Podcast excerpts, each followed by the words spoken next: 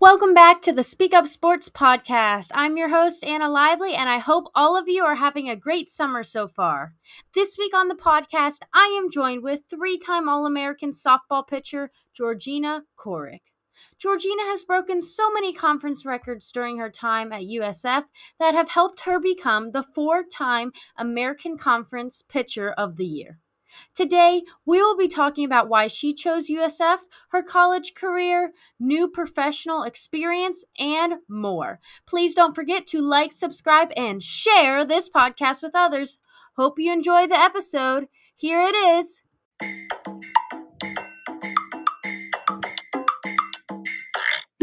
Well, welcome back to the Speak Up Sports podcast. I'm Anna Lively, and today on the podcast, I am joined with three time All American and former pitcher for USF, Georgina Corrick. Thank you so much, Georgina, for coming on and talking with me today.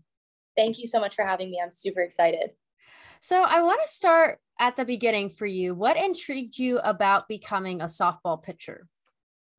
I actually started with a lot of different sports. Um, my family's actually from England. I was born over there and I moved over here when I was super young.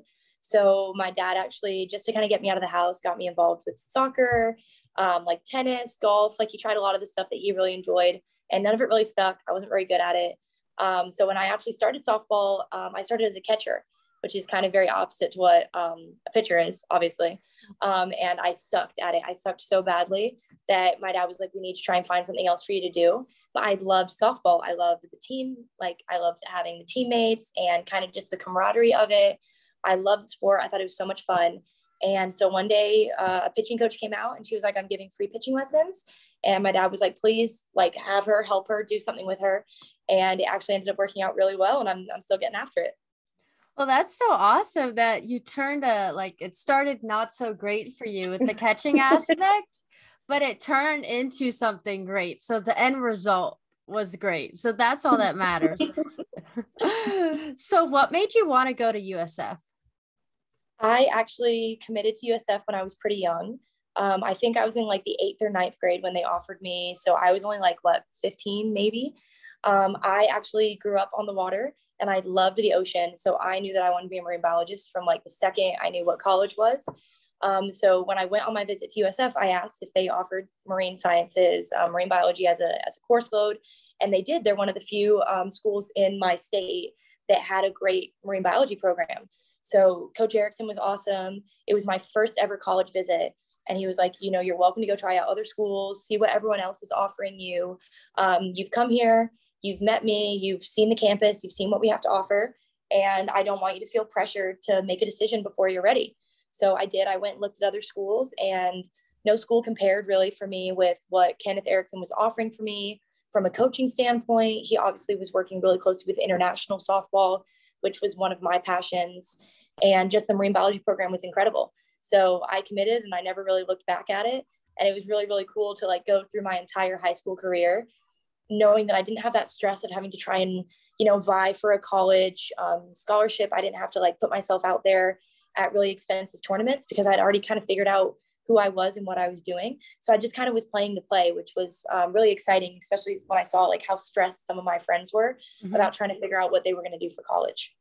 Well, that's so great that you found out so early on in the process, honestly, that that's where you wanted to go at USF and the great softball program that it offered, but also the academic side that you wanted to do with the marine biology so that you didn't have to worry about looking at other colleges or uh, playing with more stress later on in high school that you already knew where you were going. Mm-hmm. And you started off your career really strong at USF and you had an outstanding freshman season that really set the tone for your illustrious collegiate career. Like, what did you learn in that first season that you feel helped you for other years? I think my dad always had a really good saying when I was obviously committed to college softball. He was like, You're used to probably being a star on whatever team you're coming from. College is being a star on a team of, of other stars. So you knew that every single girl who was probably picked up to go to a D1 school was also the best of their program. So he kind of inspired me when I was going to college. He's like, you cannot think that you are entitled to playing time. You cannot think that you can just come in and not work hard for what you want. Because at the end of the day, you were recruited not because of how good you were, but how good your potential could be. So I think that was a really, really good starting point for me going into my freshman year was that I didn't think I was good enough to be a college player yet because I hadn't actually been a college player yet. I was still kind of learning what that meant. So I was really, really open to learning from some of the upperclassmen. I played with girls like Lindsay Devitt and Cassidy Boyle, who had been at the school for a little while and knew what it was like to have to earn those starting positions and not only earn them, but keep them. It's hard to maintain a position every single year when you've got new girls, new talent coming in. So I think my freshman year actually was actually statistically one of my my lesser years, which is insane to think about because going in, I thought it was insane that I was able to go in and, and have the innings that I had and throw as well as I did. But in, it inspired me to want to be better every single year because I remember how much I learned my freshman year. It was like night and day. I had never really had that kind of experience before. So every single year, I felt like I was just getting a new chance to learn more and more and build off of what I'd already learned the previous year. My pitching coach, Jessica Moore, was a huge part of that. She was involved with Team USA softball. She was involved with Oregon um, softball when she actually played um, in college. And she was very, very big on never being quite happy where you were because there's always going to be somebody better than you. And you always have to try and vie to be that person. Well, all that stuff you said right there was so much great stuff. Like just starting with your dad, like telling you, like, you have to earn it. You have to continue to work hard because, yes, you made it to the next level, but that's why it's unique because the next level is the best of the best there and that you continue to work hard. And I think it's funny that you talk about that your freshman year wasn't your obviously your best statistic year, but for all the listeners out there, just to remind you guys, she still won freshman of the year that year. So I mean, she still crushed it that year. But after that freshman year, I mean, you just went on to continue to dominate every year in, year in and year out because you were a four-time American Conference Pitcher of the Year. Like I talked about earlier, the three-time All-American, and then you recently earned the 2022 NFCA Pitcher of the Year award. Congratulations. Thank you very much. but throughout your career, th- through all the highs and all the countless records you broke, what do you feel attributed to all of your success? I would say a big part of my success is how much I love learning about the game. Um, I am a big student. Like, obviously, I, I went into school to be a marine biologist. I thought that softball was a great avenue to get my my education paid for. You know that was always when i spoke to my parents when i spoke about what i wanted to do that was their biggest takeaway was was get your degree. Get your your education paid for get your education supported. Um, you will have the athletics community to back you up. Of course being a student athlete but being a student comes first. You know people say that all the time. Um, i want to say that a lot of my success on the field is attributed to how much i loved learning about the game I every bullpen that I threw, every time I got to speak to my catchers, every game, I was learning little tidbits more about softball than I knew before. And as long as you're able to keep building those things up, it's kind of like cramming for a test. You can cram for a test the night before and go out and, and do pretty well, but you're not going to really retain that information past it. And suddenly, if you need to know that information again, you're not going to know it. So, pitching for me, especially, was I was not going to throw a really, really crazy bullpen and then suddenly go out and throw the best game of my life.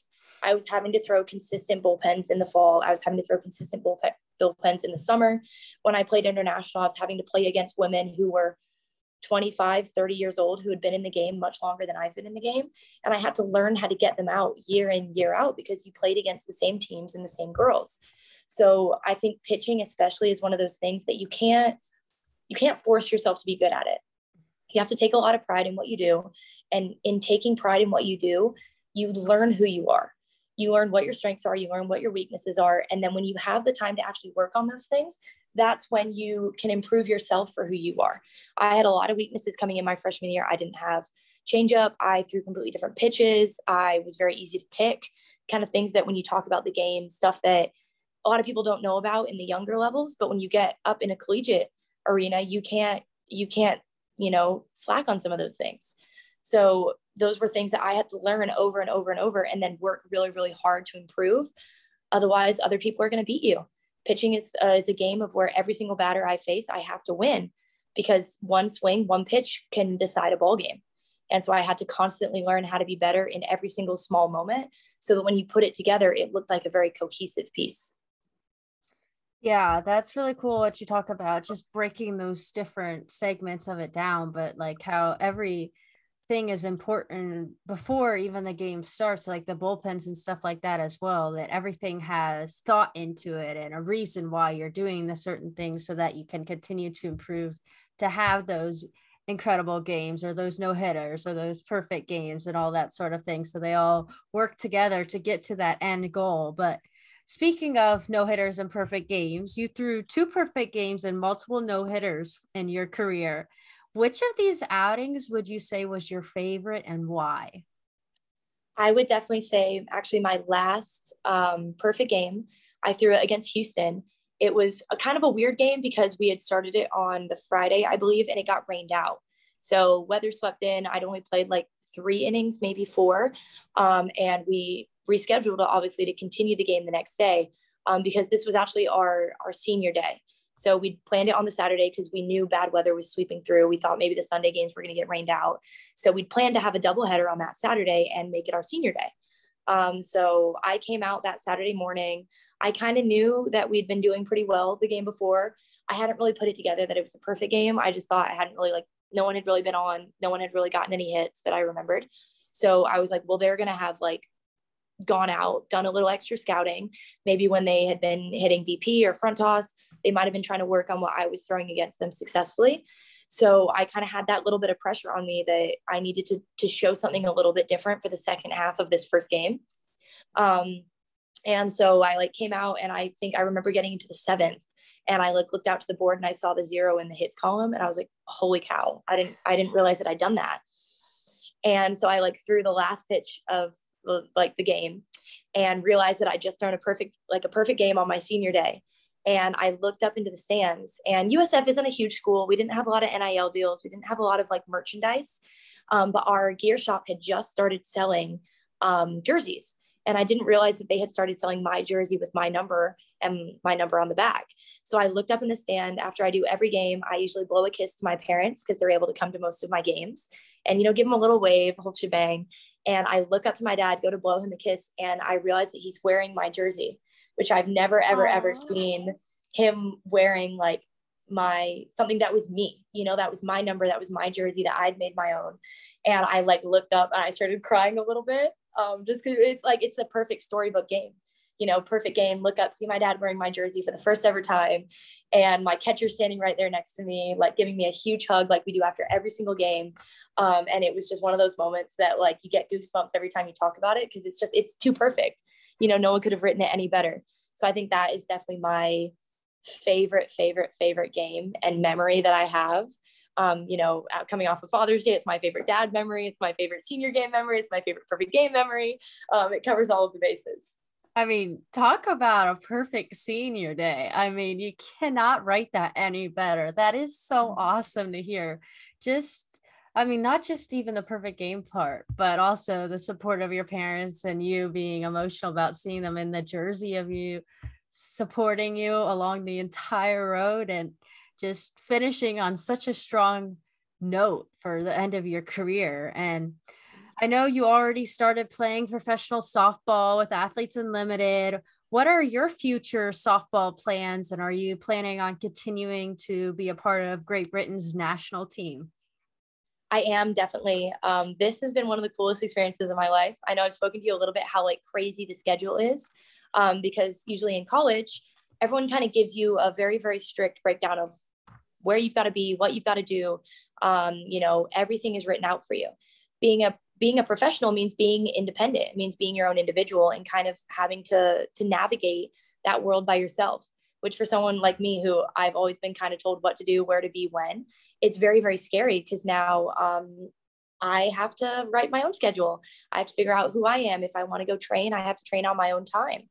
And so it's been very, very interesting transitional period for me. I'm still kind of definitely getting used to it, but this is just the coolest thing ever because you are surrounded by, I mean, there's 41, 42 athletes here, and every single one of them loves this sport enough to make it part of, of their professional life You know, there are girls here who all they do for work is be ingrained in softball. It's like finding your your best best friends who all love the same exact things as you. You know, so definitely being able to play in AUX has inspired a new love of professional softball for me just because it's created this atmosphere that is so accepting it is so open. Every single girl wants to better the game not because it makes them look better but because we are now a community together. We have created something bigger than us and every single one of us is contributing to it. So i will like text somebody and be like hey i want to go throw a bullpen and she's like phenomenal i want to work on my framing. And you know that every single person wants to get better because they're here.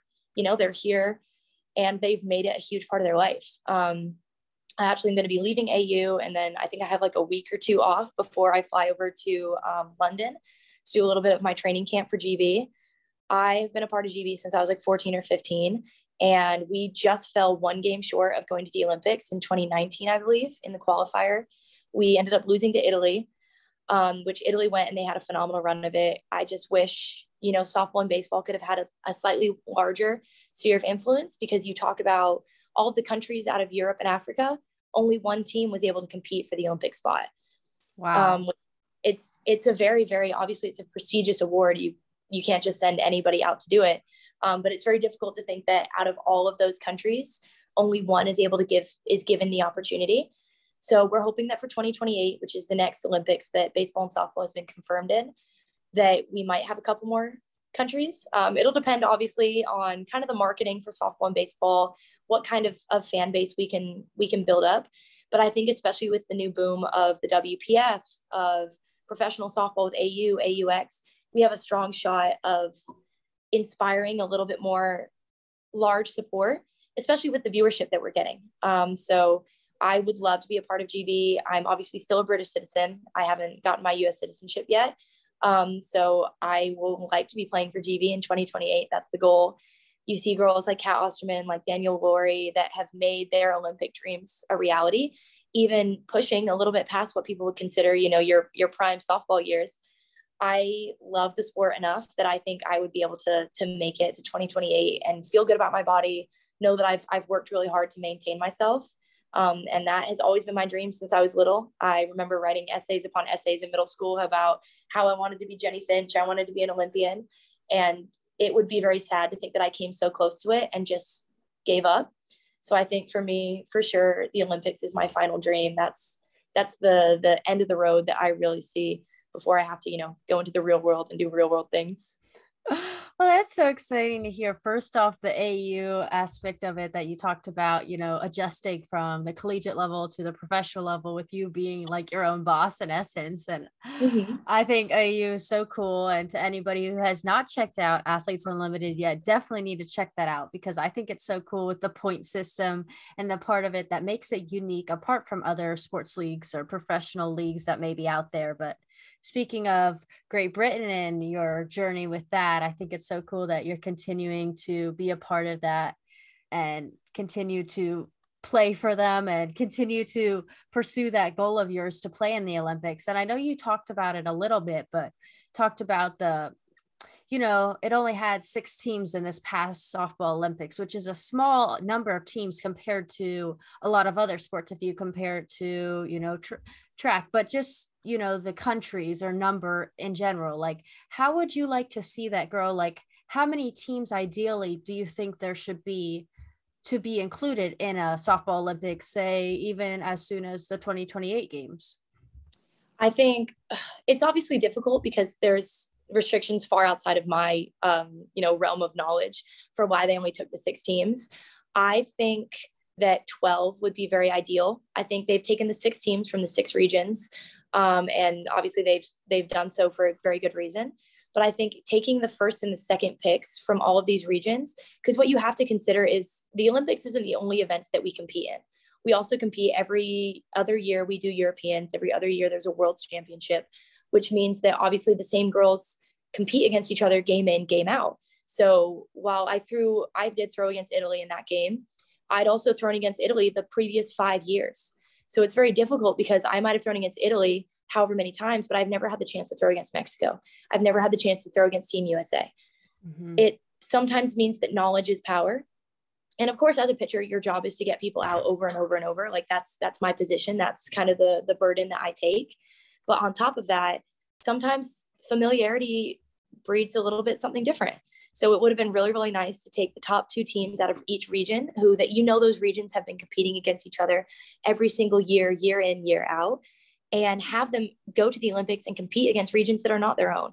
So I think while Italy played a phenomenal game against us and they absolutely deserve the, the berth that they got to the Olympics, it would have been really cool to see GB go in and play against teams that we haven't had a chance to compete against and have a little bit of that element of surprise, that element of, of unfamiliarity.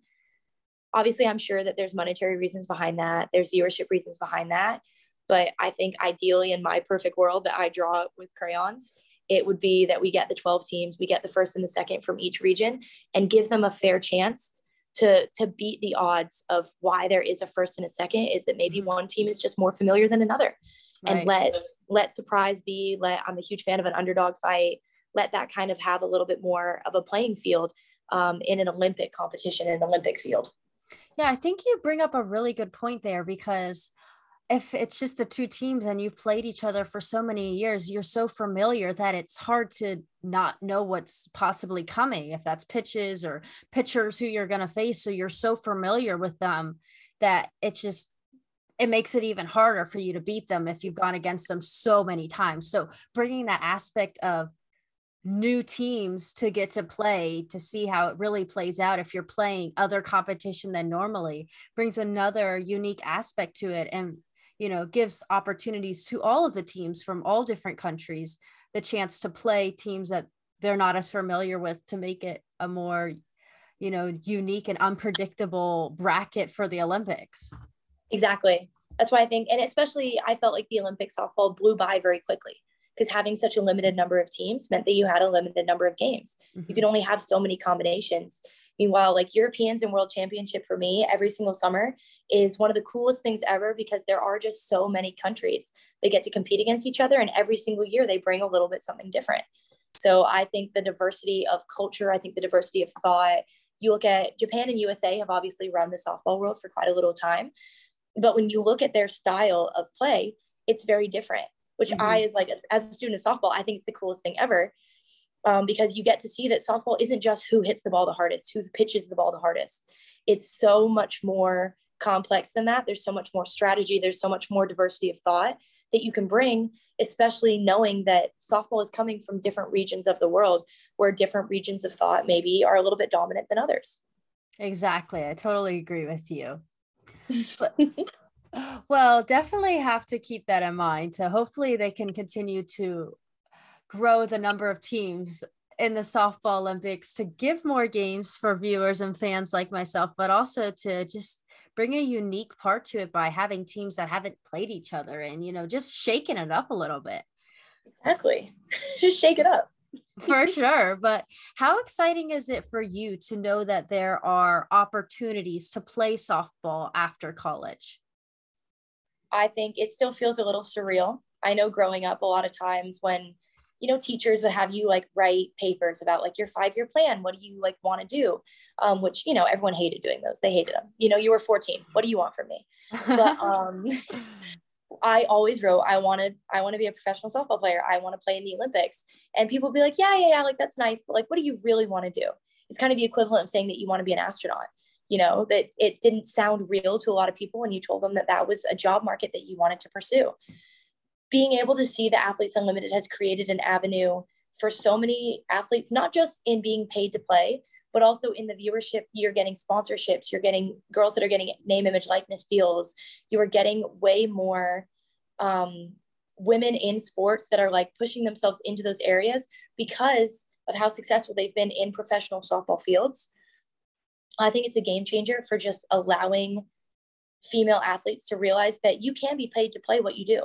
You know, like you look at Sis Bates, you look at Sam Fisher, you look at some of these girls, Cat Osterman, who have made softball their entire life for so many years, as they rightfully should, because mm-hmm. they are the best at what they do.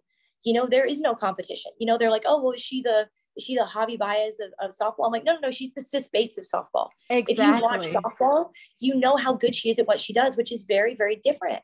People talk about the the changes between baseball and softball. They like to put them in the same group, but for me, they're not comparable There's mm-hmm. such a different game when you play it on the ground level that there is no comparison what people do. You talk about Jocelyn Alo. Jocelyn Alo isn't the anybody of baseball. Jocelyn Alo is the anything of everything. You know, she leads not only NCAA softball, she leads NCAA softball and baseball in home runs. She's the you know, greatest powerful home run hitter anybody has ever seen. You know, and that's where like people would, I think ESPN, not only ESPNW, but ESPN mm-hmm. tweeted about her breaking records as they rightfully should have. She's mm-hmm. making a name for the game. And there's so many people. I mean, obviously, it's very easy to tweet something from your couch. I obviously. Um, but so many people that have a lot to say mm-hmm. negative towards what she does, they're like, we'll put her on a baseball field. She hit out on a baseball field, but she doesn't have to because she's on a softball field. She competes with softball players on a softball field and she's dang good at what she does.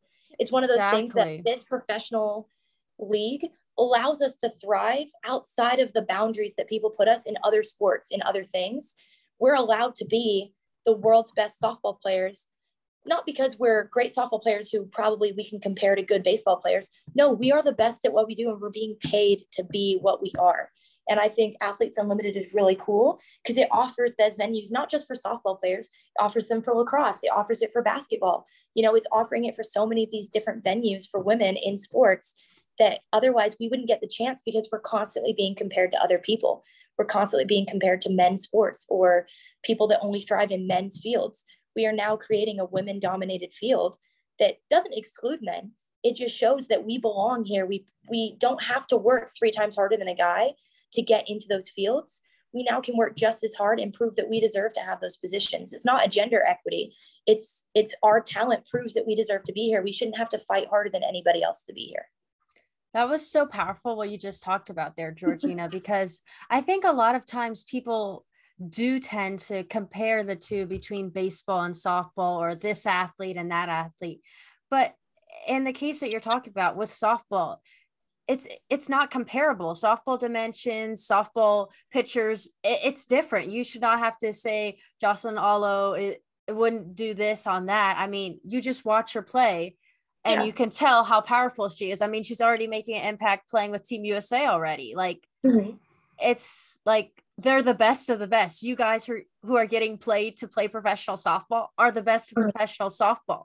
When you come down the road five, ten years from now, there's going to be a bigger league of professional softball because people love to watch it. I mean, the game is so fun. The game is so fast. I mean, there's nothing not to love about it, honestly. And so I really mm-hmm. love that you talked about that and talking about how we shouldn't be comparing ourselves, that we are getting paid because we are the best of the best at what we do, at what our craft is.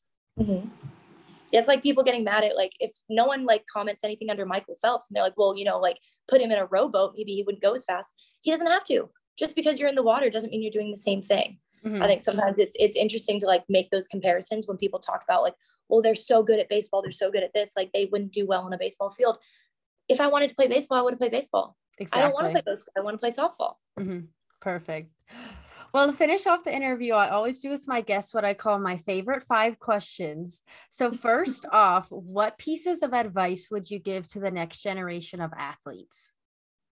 I would say, the next generation of athletes, um, the world is so big, but it's also really, really small. Make your connections and keep them. That's one of the coolest things that softball has given for me is I now have friendships that span state borders, they state they span country borders. And I know if I need to go to Australia, I have three friends who live in Australia. If I need to go to Canada, I've got three friends who live in Canada. It's use sports as the vessel that it is. And the vessel allows you to make connections and make relationships and those relationships are built on something that you guys both mutually love so don't be afraid to, to exist unapologetically in those relationships that that are built on mutual love. You know that is like it's kind of sappy talking about it but uh, some of my greatest friends are have been made through the sport and then i've learned to love the person through the sport. So allow allow sports to be the vessel that it is and allow it to create relationships that otherwise you would never have been able to make. That's some awesome advice there. I love that. I am kind of sappy at my core. I'm sorry. No, you're good. It's great. All right. The next one is give a shout out to someone who has made an impact on your life. I think my biggest shout out has got to be um, to my dad. Um, I know Father's Day just came by, but you talk about your parents, you talk about the people that have been there for the worst of it, for the best of it, and that are never going to leave your side. My dad has always been that person. He would drive me to the practices, he'd drive me home, he'd drive me to games, and he would drive me home when they sucked, and he'd drive me home when I was great. Um, so I think my greatest blessing has been able to to play on a field that my dad can. My dad is sitting at home turning on the TV, and he gets to watch the daughter that he put so much love, so much of his time and his investments into. And he can see that I never took it for granted. You know, every single day I get to call him or text him and be like, hey, dad, I'm doing this. Hey, dad, I'm doing this, which I love telling him about because without him, I would have never had the opportunity to do that.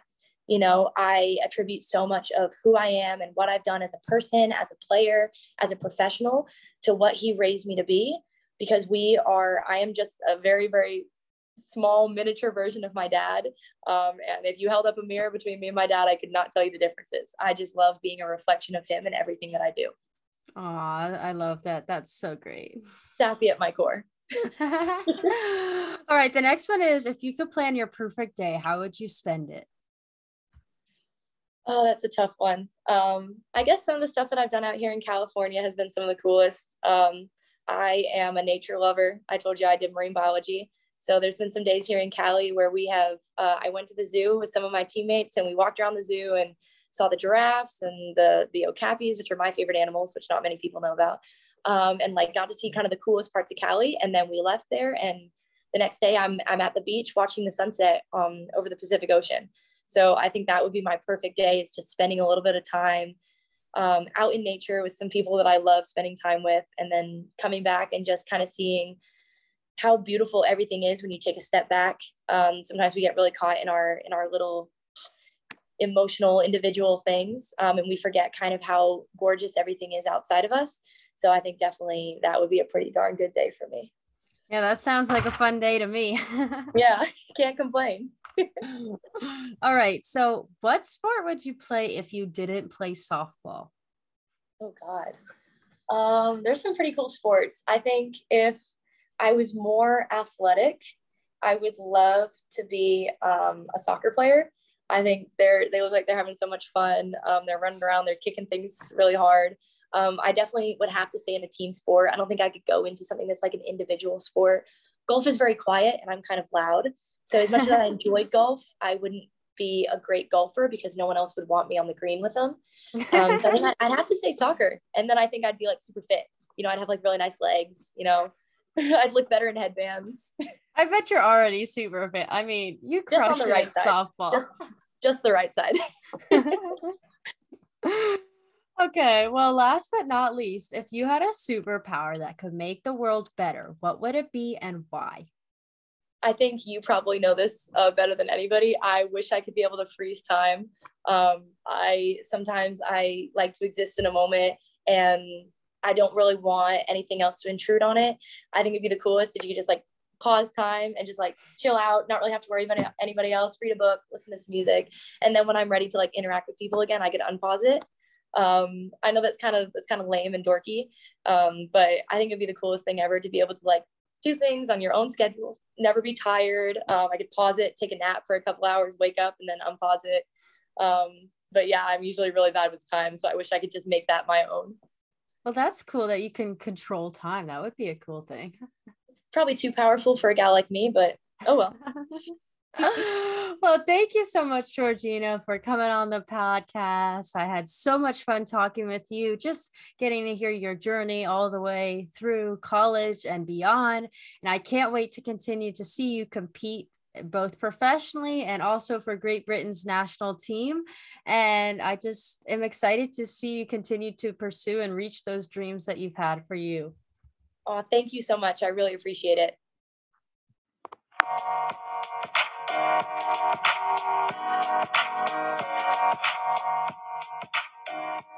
you.